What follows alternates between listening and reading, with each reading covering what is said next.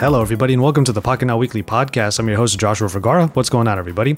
We have TK Bay back on the show, and he's the first person I think of whenever a new version of Android, especially the betas, are announced and released. And of course, that happened this past week at Google I.O. So we have TK on to talk about, and me to react to, the new features and look of Android 12. But before that, we do talk through a number of the announcements that occurred, including some Google Photos enhancements, some AI language that is maybe going to come to our Google Assistant, and of course, the bombshell news, at least in my eyes, that Wear OS, now called Wear, was made in partnership between Google and Samsung. What's going to happen to Tizen? With all that said, let's go ahead and get into this episode of the Pocketnow Weekly Podcast. Enjoy.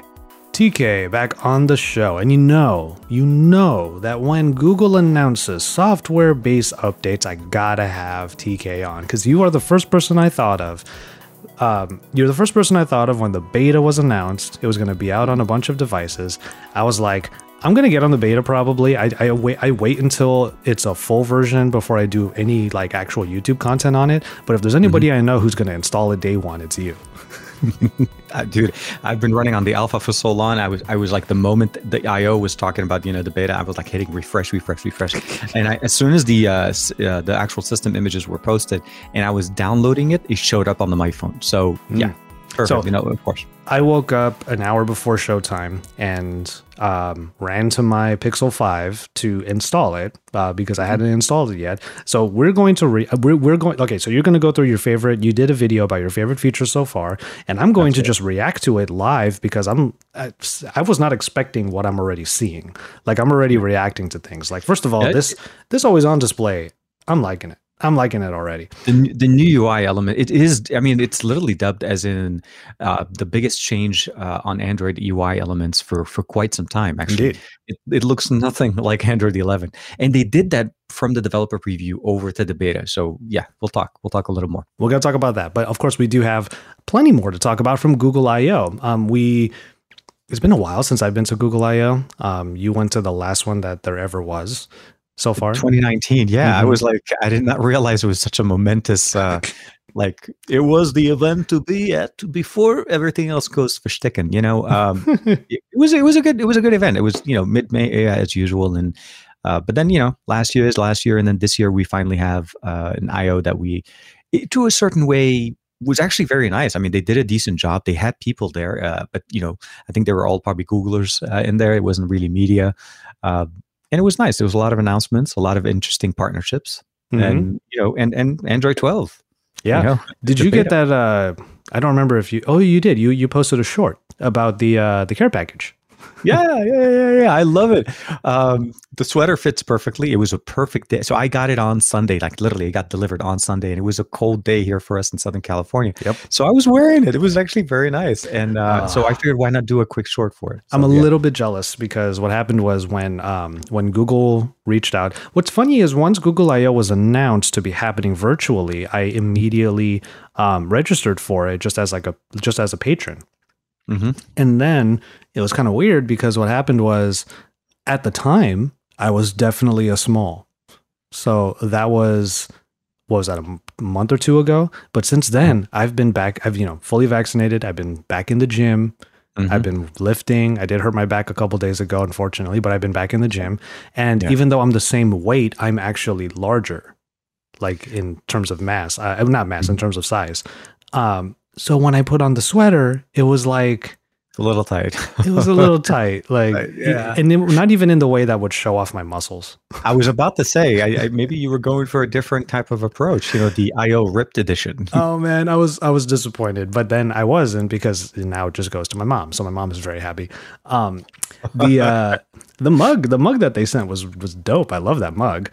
Very nice. Like a ceramic, very nicely. And the I.O. is not too pronounced. It's right there. You can definitely enjoy it. And the pins were really nice. Took me a second to figure out how to get those things on and off, but it was definitely a very nice personal package. You know, that, you know, you probably would have gotten anyways if we were attending the show. So it was really good.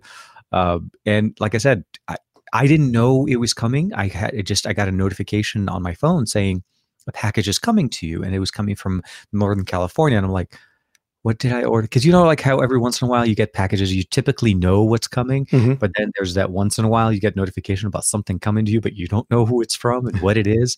So, and it was delivering on a Sunday, which I've never had a... That was weird too. Yeah, I got the same thing happened to me. I'm like, on Sunday, who delivered? I mean, other than, sorry, I was going to say OnePlus. No, I was going to say other than Amazon, I haven't had that many things deliver on Sunday. So it was, like I said, a nice surprise. Maybe we're sleeping on, what's the name of the, is it Google Shopping or Google, like what's Google's shipping apparatus? No. Didn't they have that also for a while to fight Prime? Maybe we're sleeping on it. Maybe. I don't know. Either way, it was still nice. It was very, very... It was a nice surprise. It came right after we had a celebration for Eid last week with Ramadan ending. So we had the family over, we had the kids, everybody was playing. And as everybody was done, they were leaving, you know, the FedEx guy drops off the package. It was like perfect. So I figured, like, why not shoot a short real quick, see if I can make this happen. And I was actually quite happy with the product. It was very nice, very quick. I didn't hit 1 million, but it was fun to make. Indeed. All right. So we're going to go through some of the announcements. Actually, before we do that, because I'm scrolling through the announcements, can we just express a little bit of collective envy that Jaime was in the intro video? There was another gentleman also after in the after event, but it is very nice to see Jaime on. Oh, I didn't see the after. Yeah, there was right after before they went to the Android keynote, or that went after the main keynote. So it was very nice to see, but it was still, again, Jaime and see some of the other creators. We saw Jaime. Saf was in the background of that clip, but like barely recognizable, I guess. And then like Crystal Laura, and I was like, oh, that's cool. And I kept thinking back, like, well, when I was with Android Authority, I had so much good footage. Because I vlogged every I.O. I was like, man, my footage should have been out there. Shoot. All right. So let's go ahead and get into some of these announcements. I think the first thing that I do want to talk about is some Google Photos enhancements. Enhancement and changes, but yes. Yeah, like there have been some changes, one of them in particular, which I think is funny. Everyone was tweeting about like the implications behind being able to lock a folder in Photos. Okay, we do live in an age where things like, you know, hacks and leaks can happen. And I'm still kind of worried whenever Google says, hey, you can secure something now. And that just invites people to just try to get in there. Try to get into it. Yeah, exactly. It's the unintentional, hey, come and try kind of thing. Yeah. It's definitely an interesting approach to give us a little bit more security, especially since they're in a certain way kind of indirectly forcing everybody to kind of subscribe now to Google Photos. Yeah. Photos for, and I think it's for, depending on when the show goes up, again, we're like literally 9 days away when we're filming it today, like on the 21st. So for me, it's we're getting very close. So as of June 1st, Photos to a certain extent are going to start asking you to subscribe. So they need to start augmenting that feature set to make it more appealing, right? It's not just photo storage. Obviously, there's other things that you get benefits as well, but I think it's a decent approach to provide security, especially when you have family buckets, when you're sharing things with family. Sure. And I think that's also I feel like that's their primary subscribers that they're trying to hit with. For me, I share mine with my account and my wife. So there's always that partnerships there, but you're right. There are sometimes where let's say you do have something that is embargoed or whatever that we work with, but you don't want those photos to be accidentally shared by somebody inadvertently. Or even just like risque material.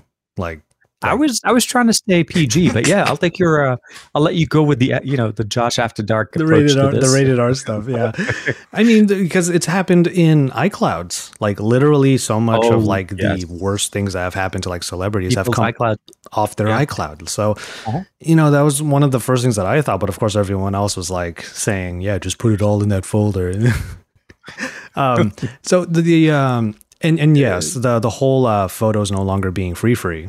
That's to a certain or original quality free also. That kind of like I'm worried because I have a lot of my content backed up. Because if every device I review and once we're done with it, gone, that's where my photos are generally uploaded. I have like a lot of backups from there. So now going forward, again, I already subscribe, but that was, purely because I needed the additional storage. It's also more like maintenance involved. Like if you're going to be creating locked folders and whatnot, because like people like you and I, we quite literally dump all photos and everything in there. I know someone like Jaime has like all of their even old photos in there, like finding old digital cameras and putting them in there. I have some stuff from literally like from my first, when Google Photos was introduced to start backing up, that's when I start seeing things. But I've been going on this weird hunt for like older hard drives because I've had some problems with my PC recently. So I'm like digging up pieces. I found my storage from my first Nexus. Like I backed up my first Nexus phone on a hard drive. So I'm looking through pictures from my original Nexus. Nice. You know, the one that didn't have any video on it. All I had was pictures there. Yeah. Because video was luxury and that we didn't have video back then. So I appreciate it. You could definitely appreciate what it has and the amount of data that it has and the searchability. And that justifies the price if we ever have to pay it. If you think about it, yeah, no, absolutely. They're not unreasonable in the pricing that they're going with, but you need to remember that this is seriously all of your content accessible from anywhere. But as long as you're able to access your account, you can secure that information. Now, obviously, creating more content, more secured content within it, but it is at a higher quality and it's usable, right? I mean, I don't think they store or they back up 8K footage. I think original up to 4K, if I'm not mistaken. But also, it takes up so much of the space anyway. Like it's so big. It does. And especially if you combine it with, because it combines your Gmail, your photos, and your drive together. They're combining the pot for everything. It's not just one deposit. Yeah, it used to be separate. And then they're like, oh no, we're going to combine. So now you need to also kind of clean up your inbox. So you can't have gajillion emails that you never do, work with. A couple of other enhancements coming to Photos. By the way, if anybody has been sleeping on the enhanced video editor in Google Photos, make sure you check that out. It's actually been pretty good. Google Photos will now be able to make animated photos from multiple still shots, which is pretty cool. I've tested that out. That's pretty nice. Yeah, the way that they make it seem like they're actually filling in the blanks between unless you have enough, like for me, the way I've been doing it in the past. So I like using my Xperia 1 Mark II and burst shots. That's the best way to do it. You combine the burst shots into a short video. And it literally is. I mean, depending on how good your phone is with a burst and how good the pictures are, you can technically make like a little GIF or a GIF, depending how you like to call it. But short video is it. Yes, I'm bringing up that if you want to make your peanut butter spread, and then the last one, well, not the last one, but the other thing that I wanted to mention. So when you filled out the form, to register for Google I.O., at the bottom, didn't it ask you to ask Sundar a question? Yes. Okay. So my question was, how can we use technology to create a more inclusive society? Like, how should we be leveraging? And it was a serious question, because we currently live in a very divided world. And this obviously was not a direct answer to that question, but I thought it was really nice that they included this. So their camera app and imaging products, I should say, they're going to enhance them to make them better to capture and reproduce skin tones accurately. And by the way, this is a whole segment about that too. This is one of those moments where, so this is a joke in our friend group with Thunder E. He and David Kogan talk about this all the time, that one of the main ways that they test the dynamic range of a phone's camera is to have a picture of him, who is Nigerian American, to David Kogan, who's Brooklyn American, like he's Caucasian dude. So the complete two opposite spectrums of the skin tone scale. They have the two of them in the photo. Yeah.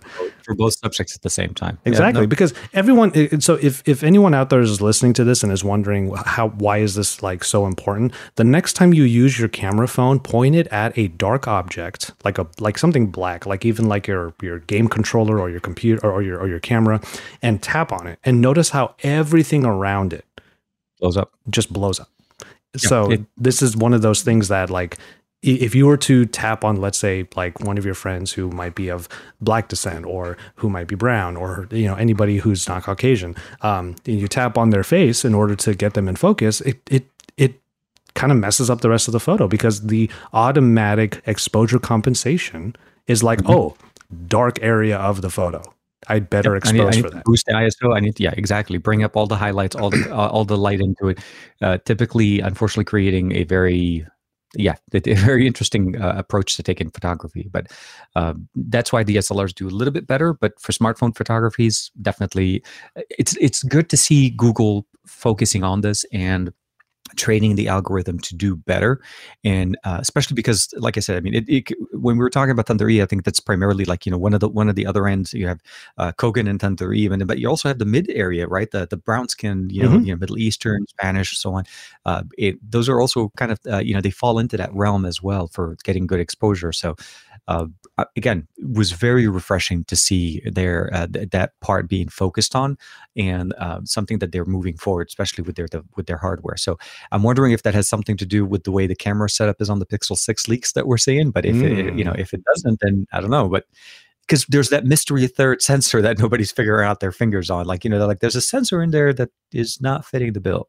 So what kind of sensor would help with this sort of thing? Like, Huawei's wasn't it a mono sensor that probably would have been able to help? The mono sensor may help a little bit with trying to bring in more of the shadows, because it only brings in obviously the deep color shifts between light and black.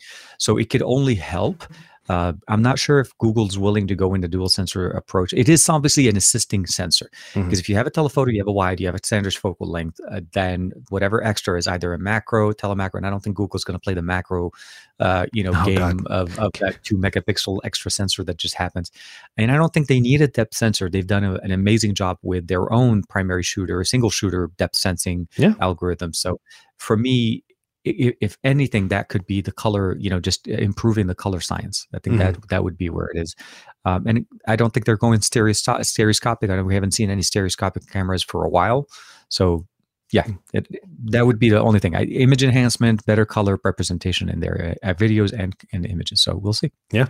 I would love, this is a whole different episode, but I would love an exploration of the different approaches to this very problem. Not problem, but this very aspect of photography, skin tones and whatnot. Because when you think about it, if you look at Asian phones with... front-facing cameras. I was going to say beauty mode turned on all the way. Beauty mode on. Everything is it's almost as if they're going for the blown-out look. They're actually it's trying an approach. To make it. It's a cultural thing, really. Yeah, you're right. It depending where you are in the world, you will notice different things being emphasized. Chinese phones typically do. What I would hope is essentially, people will notice it right away. The moment you turn on front-facing camera on a Xiaomi phone, you'll know exactly what's going on. Totally. Yeah, there was even a time, the weird vanity thing about selfies when it came to those phones. I don't think I've seen it for a while, but I remember, I think it was a few years ago, some of the Xiaomi phones actually had a feature where it would tell you how old it thinks you are and adjust. Or the score level, right? Remember, I think you were at a Xiaomi event. I forgot, it was the one in China, was a few years ago, where we both were in China for different times. You went for Xiaomi a couple of weeks before, I think Michelle and I from XDA, we went over for Honor because they were releasing the Honor Magic 2. Yeah. And I remember watching your video and you're and funny thing, there's this app apparently only available in the Chinese version that scores you, and you ran through it. And I'm oh my God, it was the worst. I remember that. The thing is, versions of that, if anybody's curious, versions of that have shown up as filters in TikTok and Instagram and whatnot. So my God. Yeah. TikTok is, that's a whole different conversation. The filters and the things and oh my God. Yes. All right. So moving on from that. Let's take a look a little bit at the, some of the more I want to say, is it deeper or back-end stuff that Google's been working on? Basically, they've been doing a lot they've always been doing a lot in terms of language, AI language and stuff like that. So we have more natural AI language comprehension, the normal way we talk, and that they're trying to reduce the famous response that we get from the assistant. Sorry, I can't help with that. Or sorry, I don't understand. Sorry, I don't understand. Exactly. Yeah. So what we have here is LaMDA. It's called LaMDA AI language. And the presentation was pretty interesting because they actually had LaMDA personify a paper airplane or the planet Pluto. I think that was the biggest part of the demo was the conversation about Pluto in a more of a natural, understanding mannerisms, right? It's not just It's not just understanding. When I say, how far is Pluto? What are things that like Pluto that I can research, or things the way we normally talk. Like if I'm asking, you know, Josh for help, like, you know, I'm thinking of doing something like this other thing that we've done. What do you recommend? That AI doesn't understand, but they did a very decent job. I think the approach was very, although very, you know, rehearsed. Again, it's showing potential. It's definitely a potential for the future. Well, I got a little bit worried because, and I'm sure some people will have like their skepticism hats on as to like, you know, it's getting becoming sentient. The LaMDA language, what I found interesting was that it would be able to tell in your search string the different subtle cues that will make it give you a different answer than if it was just like a typical Google search thing. Because when you type something into Google search, like for example, they had that whole example of what do I need to wear to Mount Fuji if I've already been to Mount somewhere else or something like that. So the simple Google string is like Mount Fuji wear or like wear to Mount Fuji. But like to actually see that you are trying to tell it that you've been somewhere else so you can adjust. You have here, you've been, you know, not that I've been to Mount Fuji, what else do I need to get to go to Mount? I think it was a comparison between two different mountains. And one of them was essentially that they've already gone on a trip knowing that what they have, would they need something slightly different? Exactly. That is a very complex algorithmic conversation, right? Mm-hmm. Understanding not just the context of saying that, okay, so you were prepared for Fuji, going to this one, maybe higher elevation, maybe more, you know, intense, you would need to get this extra equipment. So that is a very interesting approach. Wonder if it has anything to do also with historical data that is building up with the AI, now, meaning understanding that what you may have. Yeah, maybe. And like, and they have literally billions and billions of, what's the biggest size of file we have right now? There's terabyte. Terabyte, teraflops. I'm trying to think what it is, but like they have billions of that to go from. It's very much Skynet. You know, at first episode. First course Skynet 1. Kind of getting introductory to Skynet conversation. Well, that brings me back to my previous point, which is like I would get worried. I would actually get worried if LaMDA applied to, let's say, my Google Assistant actually started correcting me. Like if LaMDA becomes a "but actually" type of AI, I want to do something fun, and LaMDA comes out, but you know you should be going to the gym, right? Exactly. But actually, it is Tuesday. It's on your calendar. I buzzed you at 8. You know, I'm going to set the directions to Google Map right now. I will smash my Google Home if I ask it, like, oh, where's the nearest donut shop? And then it says, like, should you really be having donuts with your diabetes? Really? Josh, really? You don't tell me what to do. It'll be like, yesterday you asked me for, you know, where's the favorite, you know, fried food place. Today you're asking for donuts, Josh. I think we really need to talk. All right. So we have all of that. They had another one, Mum, but I don't really have much to say about that one. It's just another like algorithmic language understanding type of apparatus. But LaMDA was the one that they had that interesting presentation on. Yeah, the conversation. So here comes the big one. Before we get to Android 12, of course. Did you freak out the way that I did? The moment I forgot who was on stage, but the moment he said on stage, Wear OS created jointly with Samsung. I lost my mind when I heard that. I was like, so for a little bit of historical background too, is Samsung and Google have been working together for quite some time. It's no secret that Google learns and utilizes. The whole reason we have split screen applications on our smartphones now was primarily due to Samsung innovating it and introducing it on top of Android back with the Note series. So there's obviously things that we use today that just stemmed from that. But jointly built is a very interesting approach, like the design changes, the direction that they're moving. I mean, obviously, Samsung used to use Android Wear or the original versions of Android when we had them on wearables. And they shifted over to Tizen, and I actually felt like Tizen did a much better job in many aspects, with the exception of it being locked to Samsung devices, just for the watch, not the hardware. You could use it with any Android device or iOS. It was just like the development that was done there, I feel like was done much, much better. It's just something to kind of like understand what can happen. What would happen so bad that it would be that they changed, right? That they wanted to go away. Well, I found so interesting is that, okay, Samsung created Tizen in the first place because they thought Wear OS just wasn't up to snuff. That is different than Samsung just adding versions to an existing version of Android. So in a way, yes, Google and Samsung have been working together, but it's all based upon a thing that Google created in the first place.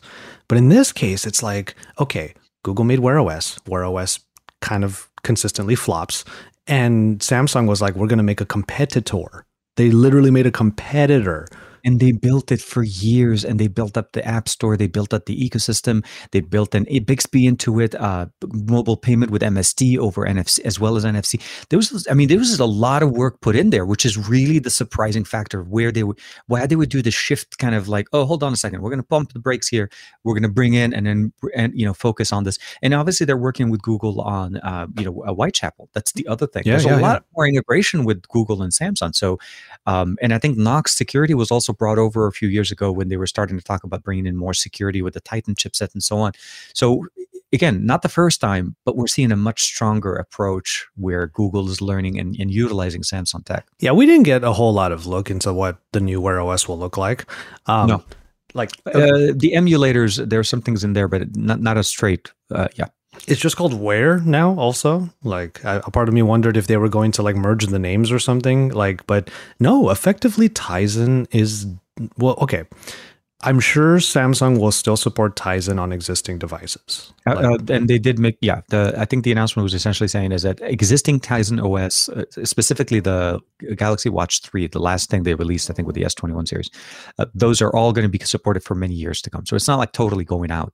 Although part of me feels like they should be doing what they did to us in the second Wear OS watch that they released back in the day. Samsung, when they first deviated from Wear, they updated it to Tizen via an OTA from Android to Tizen. So I would love for them to do that, reverse back to some of their newer watches. But yeah, likely Tizen stays in, gets updated till the end of life kind of thing. It's so interesting, like, because the if they're going to be merging together some of the elements of one and the other, like they showed a little bit. So like I love the double tap the button to get to the recent app. Like, thank God for that. Like, where was that? But also Google was saying, they were saying, we learned a lot from our users about what they really want from their wearables. And I'm like, buttons. We want buttons, okay? Like, we need more tactile feedback, because this whole era of just swiping through everything, especially when your operating system is not as responsive as it should be. Like, if I have to swipe to get to my music controls, like if I have to do more than maybe 3 or 4 swipes, that's already cumbersome. That's already too much. So if you're going to give me like a shortcut button, or a recent apps button, or just like a button. Just give me a button. Just multifunctional, not just gesture, like you said, exactly. Or actually even some intuitive functions. They did show some images into what the new complications are going to be looking like, some of the notifications, the tiles, and overlays and so on. But the goal, I think, is to revitalize Wear OS.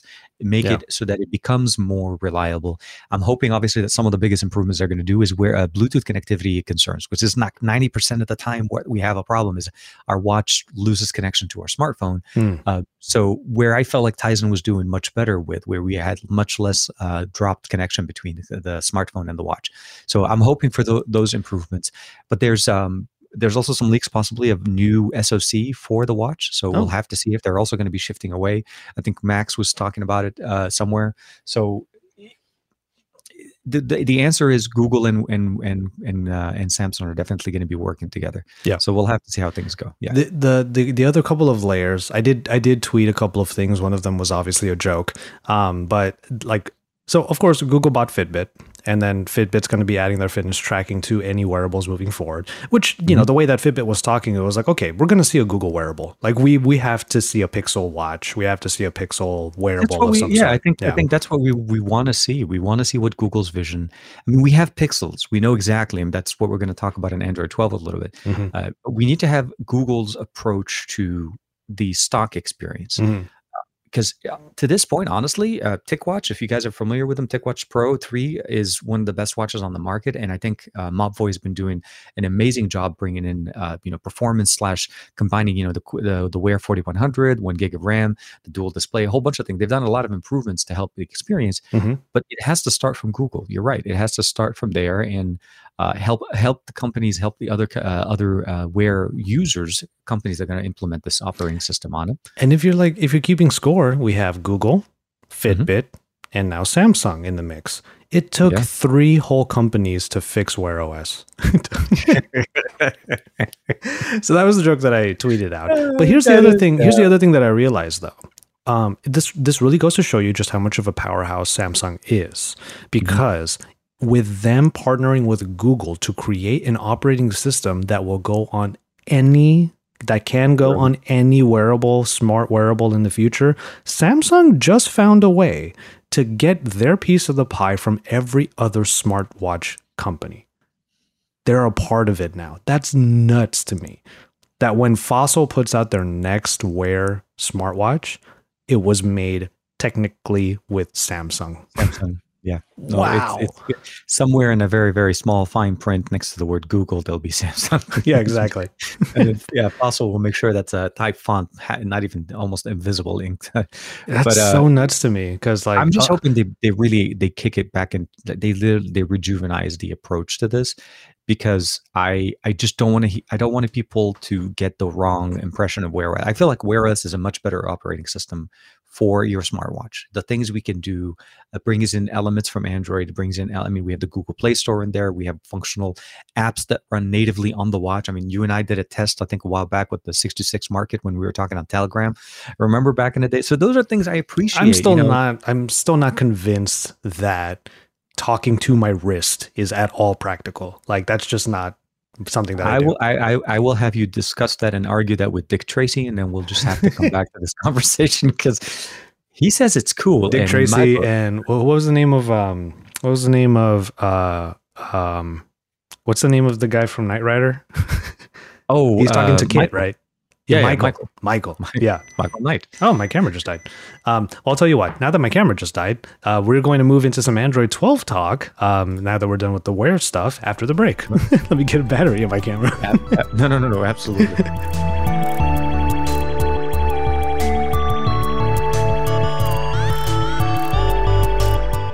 You mentioned that there was something that we missed from before we get to Android 12. What was the thing that I missed? I think it's an interesting. So it's Starline. It's Project Starline. Okay. Yeah, it's that new. Well, so it's not available, but essentially is a very.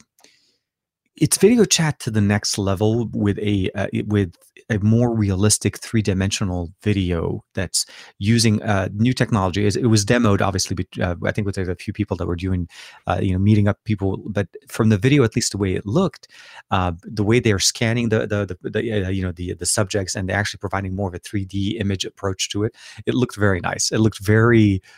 Like even on video, it looked very different on our end, and I would love to be able to see some more of that. So that was one of the other biggest things that they announced, or at least they demoed, and they showed basically how the image kind of scans, or the cameras scan the subjects, and it's more on a 3D level than it's just standard 2D. But so is it just projecting to like a screen, to like your phone or a TV or? No. The tech that they demoed required both sides to have the same type of tech. It's a display that is technology that's enabling it to basically provide you that somewhat of more of the depth. It didn't look like it was total 3D, but it was more about like if you kind of tilted a little bit on the side, there's a little bit of depth to the subject, like the different shades on the face, so that it felt more like you were sitting in front of the actual person than it is just being on camera. So very, very specific, like proprietary tech that's being used. Interesting.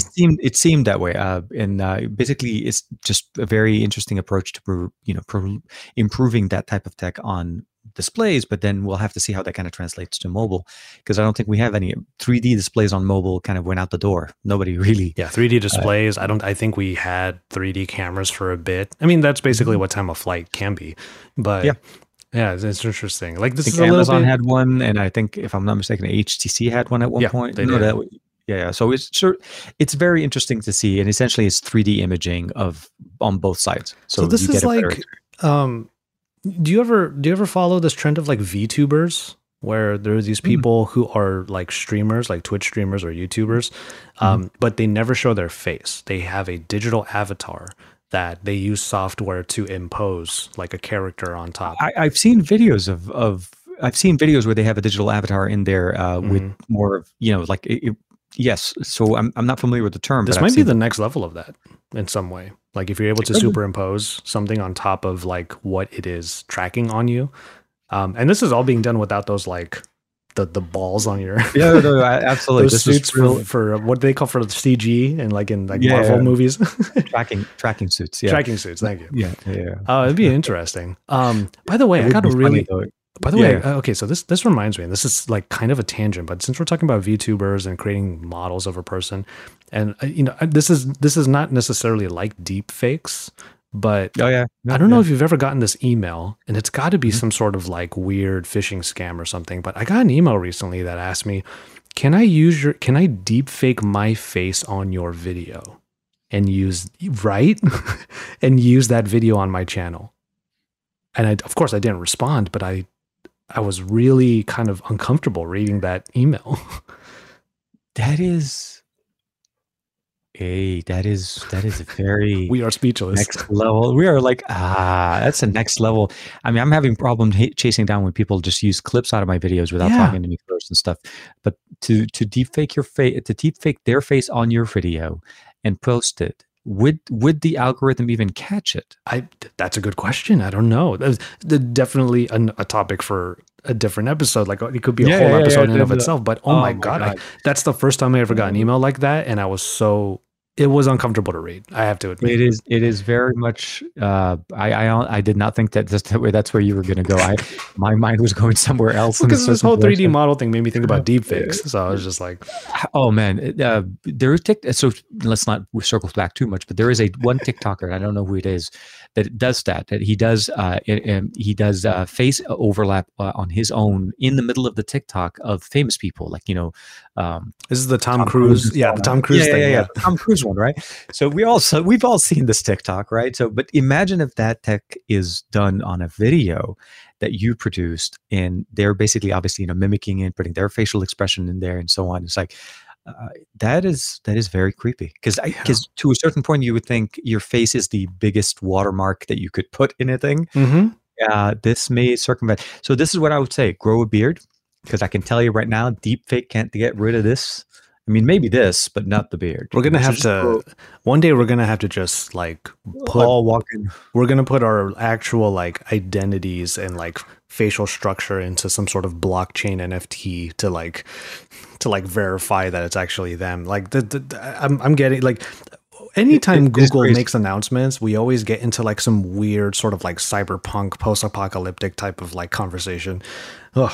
One of the things I want to talk about when we talk about the features that excited me the most, we'll talk about that. Well, let's go ahead and get into it then, because like this morning, like I said, I went ahead and went back to my Pixel 5, which by the way, refreshing to come back to this. Like I love the color.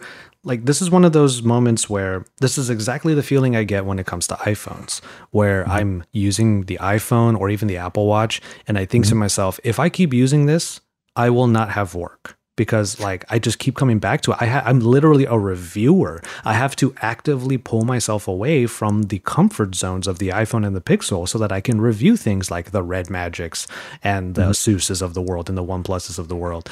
And that's sort of the pull I feel with my Pixel 5 again, now with Android 12. So Android 12 beta, I got beta one. It rebooted after the update was done, and I was already not prepared for what I was about to see. Like the always on display, I'm already a pretty big fan of. When always on display looks good, that's always like the first impression. And then when you get to the actual lock screen, like the bubbliness, I'm going to call it the bubbliness of Android 12 is already really apparent. Especially if you have a pin or if you have a pattern that you put in there, you can also see some of those nice little touches. The animations were done. It's a very big facelift to Android. The UI UX department did literally like 90% of the work. Yeah, to try to provide us a very one-handed friendly approach to the UI elements, but definitely like on the Pixel 5, it works absolutely great. Like there's no hiccups. And it was great even when it was in the developer preview. The first three builds that we went through, it was actually very stable, surprisingly stable for Android, especially because years in the past, we've always had on the Pixel 4, like I think we had a whole bunch of problems, with the face unlock problems, problems with the boot up and, crashing applications. So Android 12 Beta 1, kudos for the Android team over at Google. Updates have been astonishing on Pixels. Let's just say that. Yeah, and on Pixels in particular, yeah. My assistant is answering on this side.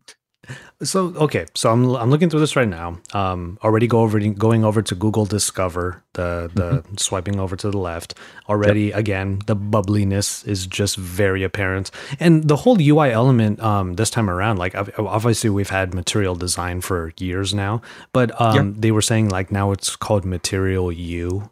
Yeah, not UI, not UX, just you.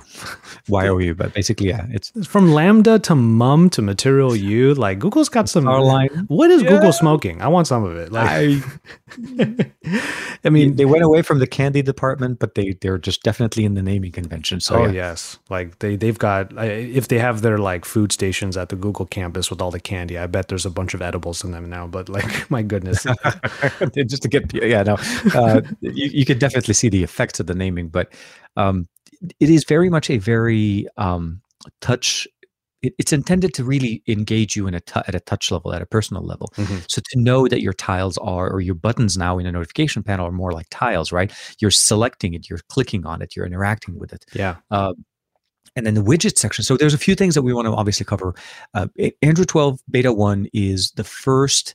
the widget screen. Yeah, you're right. Oh, my God. Oh, sorry, I'm going to be reacting to everything as you talk about. No, yeah, no, exactly. So Josh just installed it this morning, so we're starting. So selecting widgets. They don't have the new widgets in there yet, but the new selection window from the widget section, definitely very interesting. Wow. Searchable, categorized. It's no longer this endless page of things. You can search for clock widgets from whatever app that has a clock widget in it, a calendar widget, a music widget, or so on. Much easier, and I feel like a better way to manage this plethora of widgets, because if you probably don't know this till you do it.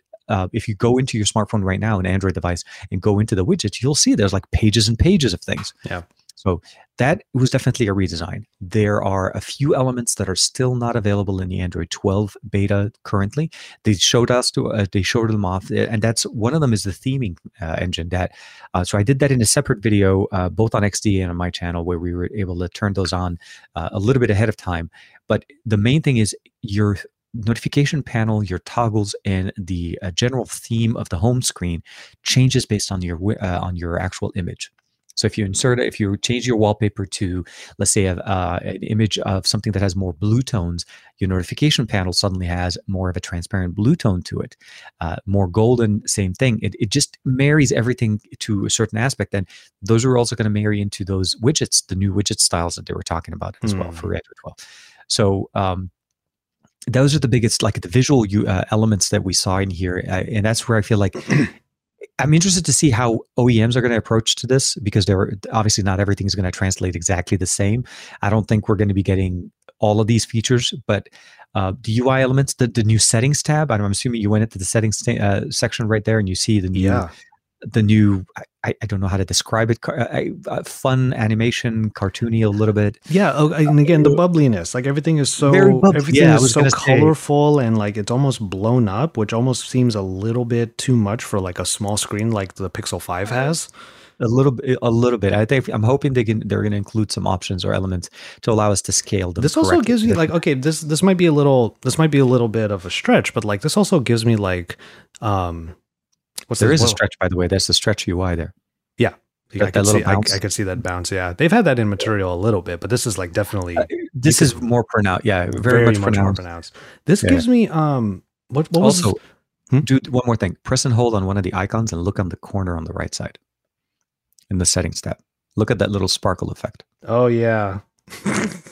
Now it shows up more when you have dark mode turned on than it is when you have light mode, when you the standard theme, because for some reason it just doesn't sparkle as much. But for dark themes on it, it's definitely very... That's so weird. Like in a good way, but weird. No, like seriously, like the theme setting here, like I went with purple just to kind of go with like an off color. This gives me vibes of, what was the name of... What was of Windows Mobile of the little? Yes. Yeah. Windows Mobile. I was thinking more a la what Touch was trying to do a few years back. Oh, fair. A little. I got a little bit of a Samsung like. I see Samsung in here somewhere. Well, it's because I get where Google's trying to go, because there are, especially on other phones, where the company, let's say Samsung or who's another egregious offender? I guess Xiaomi.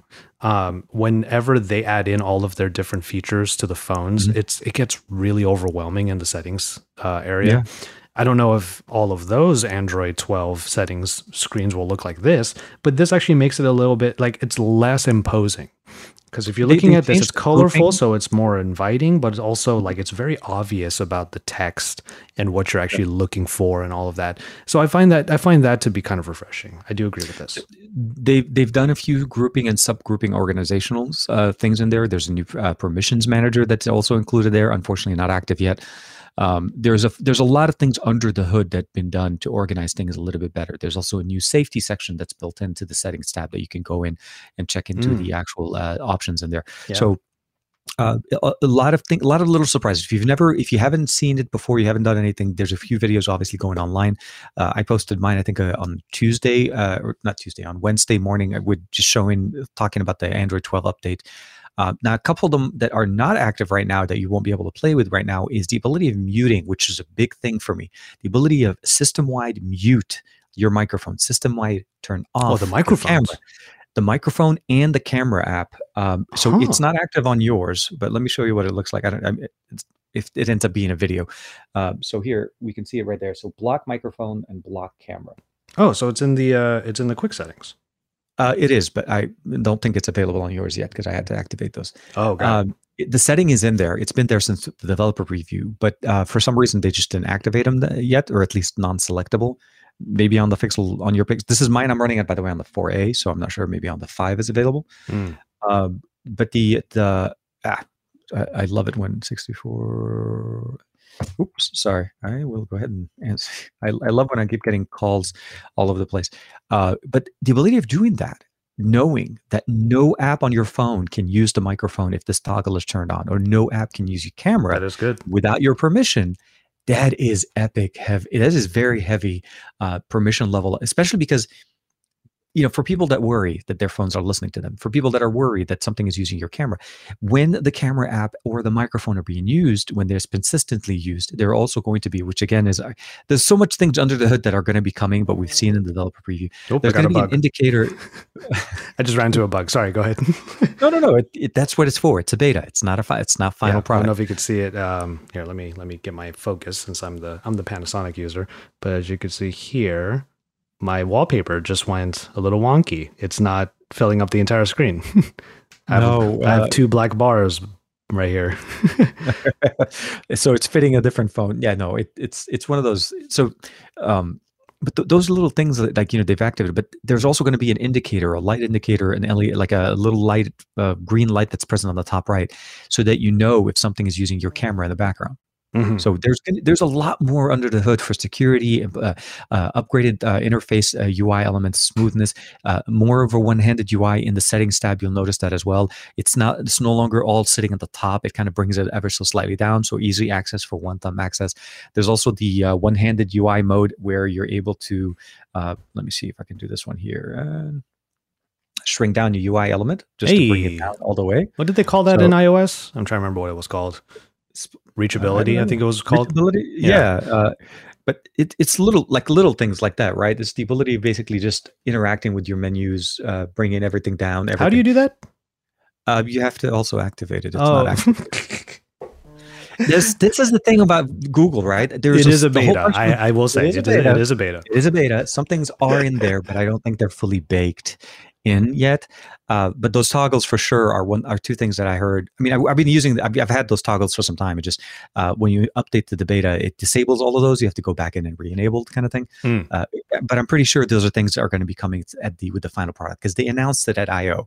So it's no longer the possibly yes or no kind of thing. It's coming. Yeah. So we'll see. So I will say, like, one of my favorite things already is, okay, so as I mentioned with the settings page, mm-hmm. Google making sure that things are obvious is probably mm-hmm. a good thing from a usability standpoint. Definitely. And one of the main places that I feel like that's going to be apparent is in the quick settings, because it's not just like icons anymore. We have full-on, like full text versions of these quick settings now. Yeah. Some of them will be even interactive to actually like slide options on as well. And like the other thing, and this is a huge one to me. We having been using many different phones, one of the most annoying things, and we don't think about it until we think about it, which is when we want to go to the settings, we swipe down from the top and we try to find the tiniest little gear icon. in the corner of and these quick settings. Every OEM moves it. Like Samsung puts it in spots, Sony does it somewhere else, Google puts it, and it just it is ever so small. Like Samsung puts it at the top. It doesn't even put it below the settings. That just drives me crazy. So, but yeah. So now we have like, it's a big ass button. Like it's a small, tiny icon on a big button. But yeah, it's still exactly. A big button. Yeah, oh yeah. Man. I mean, I'm into it. I love a radical change. I just don't, nothing about this makes me not want to use it.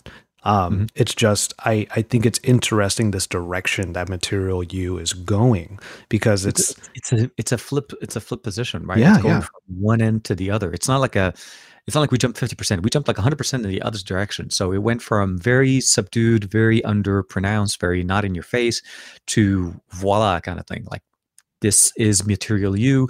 But again, we don't necessarily think that it will end up being the same approach we see it on, let's say, OnePlus, Xiaomi, Oppo, or Vivo, or Realme, or any of the other OEMs that are they implement a skin version of Android. It's not Pixel level experience, but it definitely makes it fun and definitely a refreshed look. So especially for somebody that has used a Pixel before. So again. We'll have to see how it comes out, and will they give us the option? Because the new UI settings tab that we saw in there, it was an option in the alpha or the developer preview, and it seems like they're going full on with this one, because now it's turned on by default. Before we had to actually manually turn it on. Trying to find any other areas where it might be different. There is one thing that I will say. I think that Google should make this feature a thing on OnePlus phones. The thing I always. On Oxygen OS, I should say, the thing I always appreciate is the recent app screen, because it gives you those little icons on the bottom of all the apps that you have, which that's where you can scroll to easily go among the list. Here, it's still one by one by one. Well, not only that, they still have it all the way on the left, which is just seriously like that too. Yeah, the clear design element. Yeah, like remember, I want to say like Android 9 or 10 before they decided to put the clear all button. Remember at the bottom of the screen for the notifications, like you had to scroll all the way to the bottom before you get the clear all, and then later they just added it. It's just a simple thing, but I hope that we see that with Pixel, and maybe with when the full version comes out, it just slightly redesigned clear all button. And like you said, recent, more of a like, what are some of the recent apps that you've launched? I think just for me, the only thing that I'm a little bit wary of, and I think I've said it in a couple of different ways already, is just if the elements are going to get bigger, it's kind of odd to have them that big on a screen that is this size. It's the scaling, yeah. So I'm hoping we'll have better control over scale, because for this thing, you're right, it's taking too much space, especially because of the. At least the recent versions of Pixel smartphones are smaller than they typically have been. But let's say you had this on a Pixel 4 XL, I'm assuming it won't be as much of a concern. Just the 6, the 5 are smaller, and the 4A is the biggest of all, but most of us are on the 5 or the 4A. Yeah, so, indeed. Yeah, no, for sure.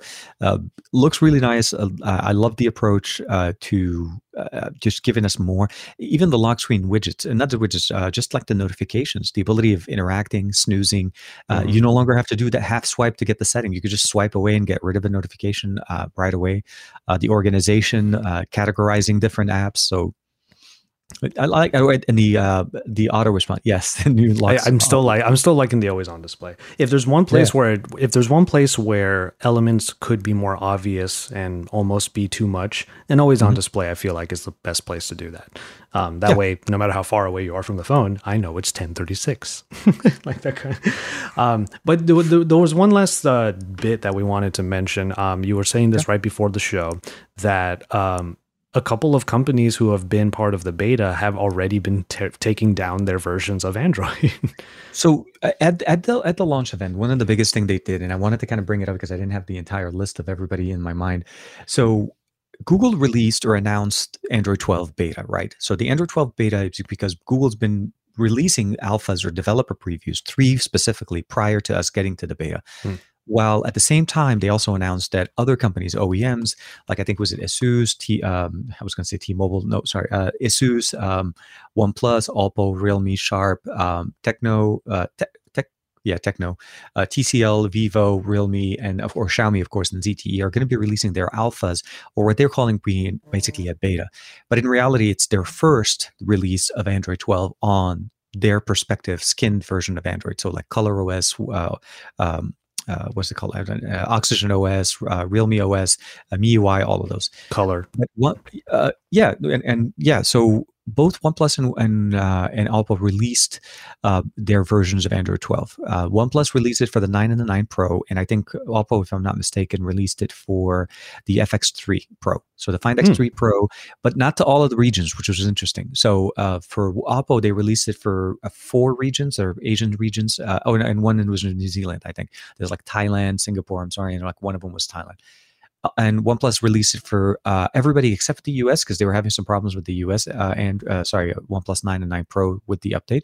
And then a day later, both companies removed them, I think because citing issues. So essentially, as it was people tried installing them, devices were getting bricked or not necessarily going through and not being able to complete the setup process. Ouch. Because this is essentially, if you think about it, and I talked about that in my video at the beginning. I said, look, if you're thinking of trying Android 12 right now, Pixel devices are about the only ones that I would recommend you to go try it on. Any other company releasing Android 12 is not releasing it for the general public. They're releasing it for developers. It's truly intended for developers to beta test and run these things, understanding that everything may not be working. Things are actually flat out broken. Those are things that you expect from these releases. And, you know, don't expect a fully functional version from OnePlus, Oppo, Realme, Xiaomi, Vivo, ZTE, all the companies till, you know, when Android 12 is officially available and maybe shortly after that. So, but yeah, some companies are removing it. I think the Mi 11 also was having some problems depending on the region that you're in with the Android 12, you know, beta, developer preview, whatever we want to call it. I was going to pose a question that... do you think it's irresponsible of these companies to put out such alpha versions of their operating systems to the mass public? Because so if it's for developers, that makes sense. Like you can confirm you're a developer and, you know, I understand the risks and all that stuff. But for like, I guess the term would be normies who just want to be on the bleeding edge. Like, is it irresponsible to give them this software that could potentially brick their phone? And in some cases, apparently it has. So warnings are plastered all over the place on any of these sites. So both OnePlus and Oppo are doing very much a due diligence explaining what this is for and who this is for. They are not one of them are, and they're both in their development section. So you'd have to first be registered, be on their developer to know how to get to that. It's not like you're going to stumble on this build and suddenly download it and put it on your phone and go into the local update, right? The step process to get to it is a little more complicated, but... also understanding, they explain what the risk, that this is not beta, that this is not available, this is not intended for you to use, this is purely intended for developers. So they're very open there. It doesn't stop people from trying it. That's the thing. Obviously, there are always going to be that curiosity, the people that want to be able, like as you said, on the bleeding edge. And I would be literally #1 on that list. I had my phones ready. Yeah. I backed up my FX3 Pro because I used that as one of my devices. And I was going to install it on the OnePlus 9. And then I started reading the comments and going through some of the other people because I imagine I wasn't the only one.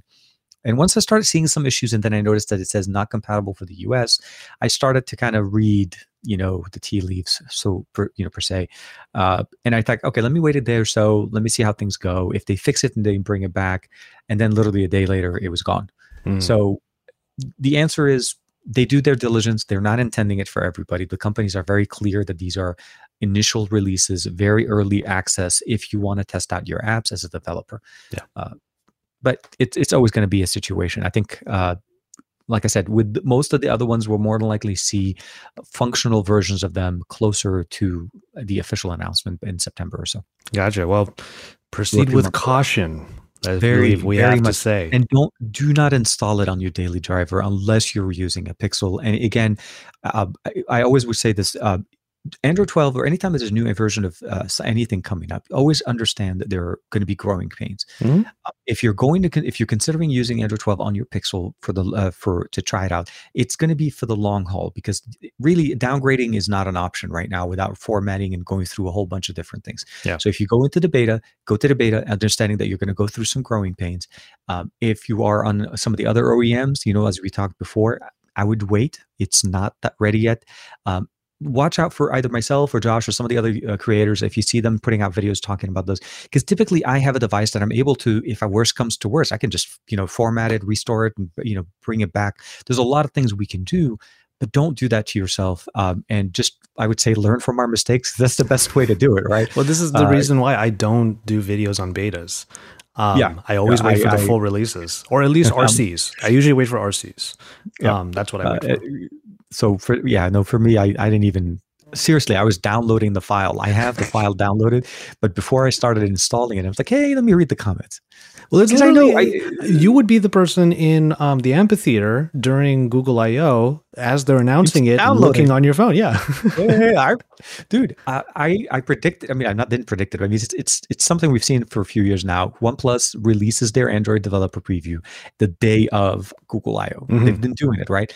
Oppo hasn't, I don't think Oppo was in the mix as much last year. I think they released it a few months later. Xiaomi also does a little bit too with their MIUI.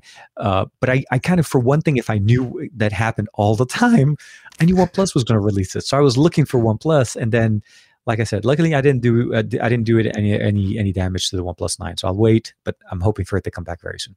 All right. Well, if anybody out there wants to get some insight into Android 12, the beta, as it stands right now, TK has a video out that you can find on his channel. Is there anything else that you would like to plug before we call it on this?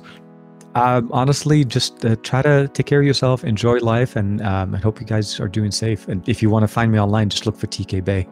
As usual, let the beard guide you. Perfect. All right, so we're going to go ahead and call it on this episode. Get into the outro starting now. All of the links for TK Bay and myself are found in the show notes. From there, you can head over to pocketnow.com for the latest headlines. You can find Pocketnow on all social media at Pocketnow, and of course, head over to the YouTube channel at youtube.com/Pocketnow for videos that are coming out pretty much every single day. With all of that said, we're going to go ahead and call it on this episode of the Pocketnow Weekly Podcast. Thank you so much for kicking it with us today, and we will see you in our next episode.